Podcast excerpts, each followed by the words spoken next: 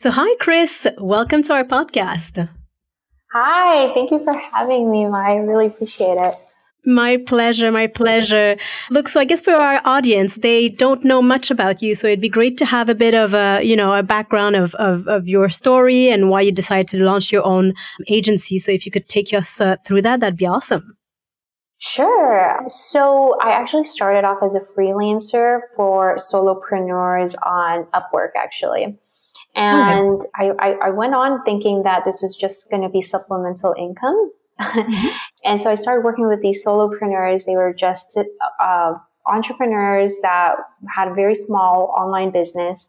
And I started off doing social media, you know, marketing for them, like generating some graphic content, etc. And I then was only interested in growing their business at an exponential rate in the fastest way possible. And so I started diving into Facebook ads.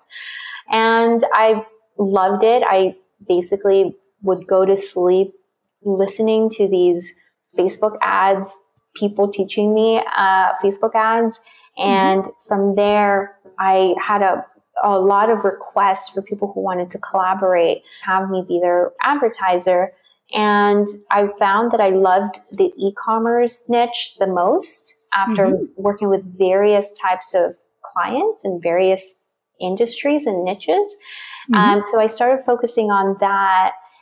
Shortly after that, I was getting probably for 2 months requests from people for, I would say 5 a week.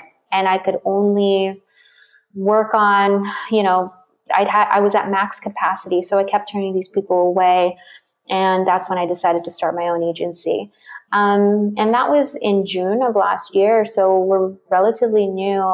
We've experienced some really fast growth as an agency in the last 7 months. And so now we're here. Now I have a team of, we're growing. I keep adding new team members. February is a hiring time for me. So we're about 15 people now. And that's on a global scale, both on the client side and on the team side. So yeah, it's been fun. That's really awesome. And so is your agency also focusing on e-commerce? Yeah. So we only focus on e-commerce. And we really just focus on e-commerce businesses who have surpassed that initial startup stage, and they're really just looking for somebody to help them scale. So these are businesses who are already generating, let's say, $700K in annual revenue, and they're looking for somebody to get them to that 8-figure threshold. That's really awesome. And it's amazing that since June already, you're about 15 people in the team. That's really great. It'd be great to know, you know, how you've structured your team, really. Like, how have you been finding people to join your team? And you mentioned, I guess, that you have people abroad. So I guess a remote team. Is everyone remote, or you have a few people with you and a few people remote? How does it work? So everyone is remote, with the exception of one of my newer hires who was helping me create structure within the agency. We've experienced such fast growth that you go through these growing pains, and things aren't really, you don't have that solid infrastructure to create a seamless workflow. And so she's working with me. She's kind of like my right-hand person right now, and helping me execute and implement some of the designs that I'm thinking of that'll help increase the efficiency and workflow within the agency. But yes, they're global, and I guess I'm gonna reveal a secret to you that I haven't shared with a lot of my colleagues in the industry. They're always, one thing that I think I have done well in terms of my strengths, because it's really important to recognize what your strengths are, is to build a remote global team that is also really close, that is also really passionate, that you don't have to like pull their teeth into like showing up every day and executing. It's identifying these people, and then also making it very cost effective, especially when you're just starting out and you're kind of bootstrapping. And the secret is, everybody says, you know, hire overseas in India or Philippines, but it's actually the combination of passion, drive, intelligence, skill, and cost efficiency, as well as being in a workable time zone mm-hmm. is Eastern Europe. So most of my team members are actually from Eastern Europe. These are like the talent that's in the Baltic Seas, and they speak English very well. And so that's just like on a practical level. That's where, you know, these are for my developers, these are for my VAs, these are for my ad buyers. These are all, a lot of the technical aspects. And then I also have a graphic designer there. And then a lot of the creative stuff, like for our video ads that we produce, they're more US based. Yeah, that's awesome. And did you discover this secret, I guess, by trial and error? Or was this something that I guess you've tested before, and so once you've jumped into this agency, you already had that knowledge? No, it was luck. Yeah. My very first, when I decided to hire my very first ad buyer, I only, of course, I went on Upwork because that's where I started. Mm-hmm. And I confined the job posting to just the US, but for some reason, somebody was able to kind of like from Eastern Europe was able to sneak in and apply. And he ended up being the most qualified person. And from there, my team has grown. So it was by accident and by complete chance. And I think that that's one of the reasons why I've been able to grow so fast and also build an awesome culture so far, where everybody on the team just loves working with each other and loves the work, and they make it a high priority. That's awesome. And in terms of your, agency culture, do you have principles that you follow? Like everyone that's joining, is aware of those values. You onboard them. How do you build this culture? Yeah, it is actually formulaic. It's systematic. I did not really learn it. This is more intuitive on my end. So the very first interview, I would say, is the verbal interview, right? Mm-hmm. And at that point, I don't really go into skill so much. I mean, that should be sort of, you can gauge that just through their portfolio or their work. But the very first verbal interview is really about just seeing if we have the same values and if we operate on the same principles. So how passionate are you about what you're doing? What is your next milestone that you're trying to reach in life? And does that tie into this position that I'm interviewing you for? Or is it the most important differentiation is, are you just doing this because that's income, you're just trying to make a living, or is this something that you're doing because you really are passionate about it? Mm-hmm. So I look for that passion in the verbal interview. And then it's really just about, would you fit into the ideal culture? Are you like, do you have the same values and principles as us? So I very rarely go into the practicalities of the job or the position, and it's really just asking if they have the bandwidth is the only practical question that I ask. How many projects are you currently doing? Can you do more than 20 hours worth of work? Beyond that, I really like to get to know them. What is, do they love to travel, which is all of us in the team? Do they love to learn? That's a big, big part of our culture. How driven are you with personal growth? And if you really identify somebody who is really driven and they prioritize their own growth, that's a really good sign. And then after that verbal interview, if they kind of pass and they share the same principles and values, I have a test prepared for them where, and this is something I got from Tim Ferriss a long time ago, which was, give them a test, give them a deadline of the delivery date. And it's usually, I ask them it's a problem solving test. Mm-hmm. And I ask them to record their approach to solving this problem. And there's no right or wrong answer. It's really just for me to analyze how they approach optimization and approach prioritization and really solving problems, because that's 95% of what we do. And then and also, relating to their skill level. So if they're an ad buyer, I'll show them like a sample campaign and, create a hypothetical problem. How would they solve that? If they're a developer, I'd create, again, another hypothetical problem. How do they solve that? So that's really where the skill part of it is complemented, and whether, you know, I feel like they're going to, did they deliver it at the deadline that they agreed to deliver it by? Sure, sure. Yeah. That's really cool. That's really awesome. And I guess being, you know, such a big team now and, you know, being remote, do you have any apps or software or tools that you love that, you know, using that just sort of saves, you know, helps you with the communication and saves the team, you know, countless hours or whatnot? Anything that you'd want to share? Sure. So I think that the actual softwares and tools that we use, it's really just about minimizing the amount of, hey, I got this done, just FYI, or, you know, all of that stuff. I've placed a lot of emphasis on shortening the delay time in communication as much as possible, because that will postpone the progress or delay the progress of any project.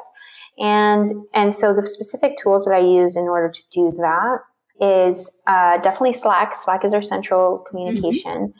Then we pair Slack with Asana. So our project management, we use Asana for, and we integrate that into Slack so that if something is assigned to somebody, then it's automatically updated inside Slack, because everybody's on Slack and they're on Slack 24/7. And so then the notification comes up on the let's say on the client channel that something is due, or somebody in the team has completed it, or if there was a comment there, you know, everything, all the project management is inside Asana, but then the communication is streamlined from Asana to Slack automatically. And that's just through an integration. And then we have our Google Drive that we use for all of the pertinent documents that we need. And then any announcements that the whole team needs to know or needs to be updated with, we use Loom.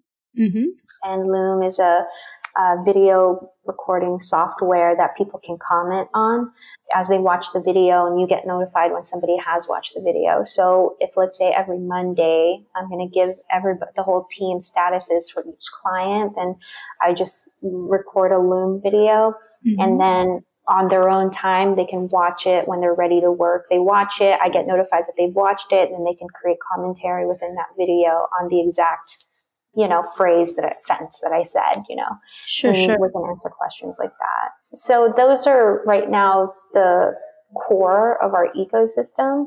Yeah.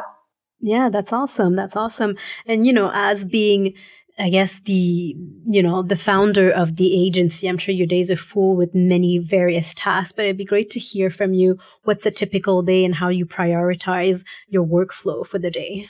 Oh, that's a great question. I think that the main thing that I think that everybody needs to really understand in order to maximize the use of your own time and the value that you have to give to the agency is to really break down your out. Like if you consider all the revenue that's coming in, and then consider all the hours that you yourself are putting in, right? Break everything down to what are you making on an hourly basis, right? And at that point, you know that is the maximum hourly rate that you should be hiring somebody else for.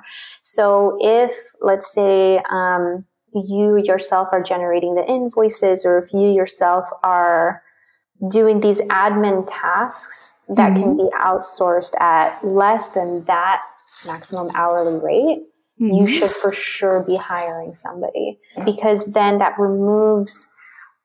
frees up your time to design, to make all of the critical decisions that will continue to generate value in the agency or in your company. For example, I went from a retainer-based to performance-based in the agency. And so it was really crucial for me to network with other agency owners, to use my time to network with other performance-based agencies to understand how they structured it, you know, what should the contract look like, what are the expectations. So I should be doing more of that and less of, you know, designing spreadsheets or, you know, doing some of the lower level activities, for example. So it's really crucial that you understand what your max hourly, what your hourly rate is, and you need to then outsource anybody that you can hire, you can afford to hire at less than that hourly rate that you're constantly doing. That's, I would say, the key. Yeah.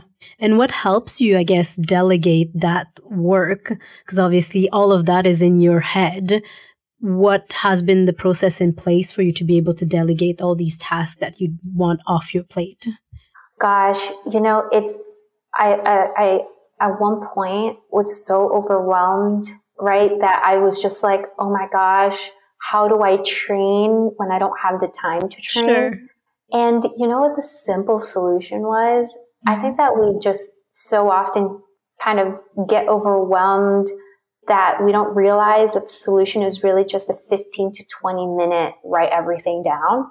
And for me, it's really just been about creating these documents that basically explain the processes and systems to whoever I'm training, because yes, it is all in my head. And then when I actually train them and go through the document, it's recorded so that then the other person who I'm going to train after them in that position, I don't have to, you know, we just recycle that same document, that same video in order for them to understand. And so that's how I maximize my time. And in terms of delegating, you know, I think that delegating is really relatively easy for me. I think what's been difficult is understanding everybody's strengths and weaknesses as you go along and as you delegate. And you have to, it's a moving target. You have to adjust and iterate, because it's really important for you to match the work to the person that you're delegating it to. And that's really the thing that I'm currently mastering at the moment, I would say. Mm-hmm. That's awesome. That's really awesome. And at the moment, I guess, you know, it's the whole agency works if you have clients. So what's, you know, how do you spend your time finding clients at the moment? Believe it or not, that's all automated. So I don't spend any time looking for clients. I only spend time when somebody is qualified. They come to, you know, they're automatically, I have an automated system in place that the first touch point for a potential client is when they're scheduled to go on an introductory call with me. If they're scheduled to go on an introductory call with me, that means that they've gone through that they've passed the first qualification phase. And then I'm there to further audit their account just to see if they pass the second qualification phase, and then we put them through a third qualification phase before we actually put them into a contract. Now the marketing channels, we have about 4 marketing channels, and all of them are automated. I haven't spent $1 on ads at all, funny enough, as being a Facebook advertising agency. But the key hire for me, again, I focus most of my time on making sure that our product is of high quality. And our product is basically the results that we provide for our e-commerce clients. And that really translates into, are we generating profitable revenue for them that fits within their milestones, you know? And all of my time goes into product quality. Right. So the 4 marketing channels. So because of that, I knew I had to bring somebody in who was going to create these marketing channels. And if I could afford that person, again, understanding what my max hourly rate that I can afford somebody at, that's what I did. So I spent about, I would say 2 days really just reaching out to my own network and asking if they knew somebody that could fit this role. And that person was my B2B growth hacker, and he implemented 4 marketing channels and put them on automation for me. And I kind of gave him the agency as a playground. I said, look, I know you have a lot of ideas. Again, he had the same principles and values as me, meaning he was really committed. He was really passionate. He had so many ideas to test. And I gave him a budget and I said, okay, here's a couple $1,000 and, you know, play with that. And he didn't even use any of that $2,000. All he did was put in his time. And then he automated these 4 marketing channels. And so those 4 marketing channels essentially bring in all these leads on automation. And we set up a LinkedIn bot, just to go into some specifics. He set up a LinkedIn bot that specifically targets e-commerce executives and founders and decision makers. He set up a private Facebook group that targets only, again, e-commerce founders or e-commerce ad buyers. Upwork continues to generate a lot of leads for us because I became a top-rated freelancer on there. And then the other channel is we put out 1 long-form article every quarter.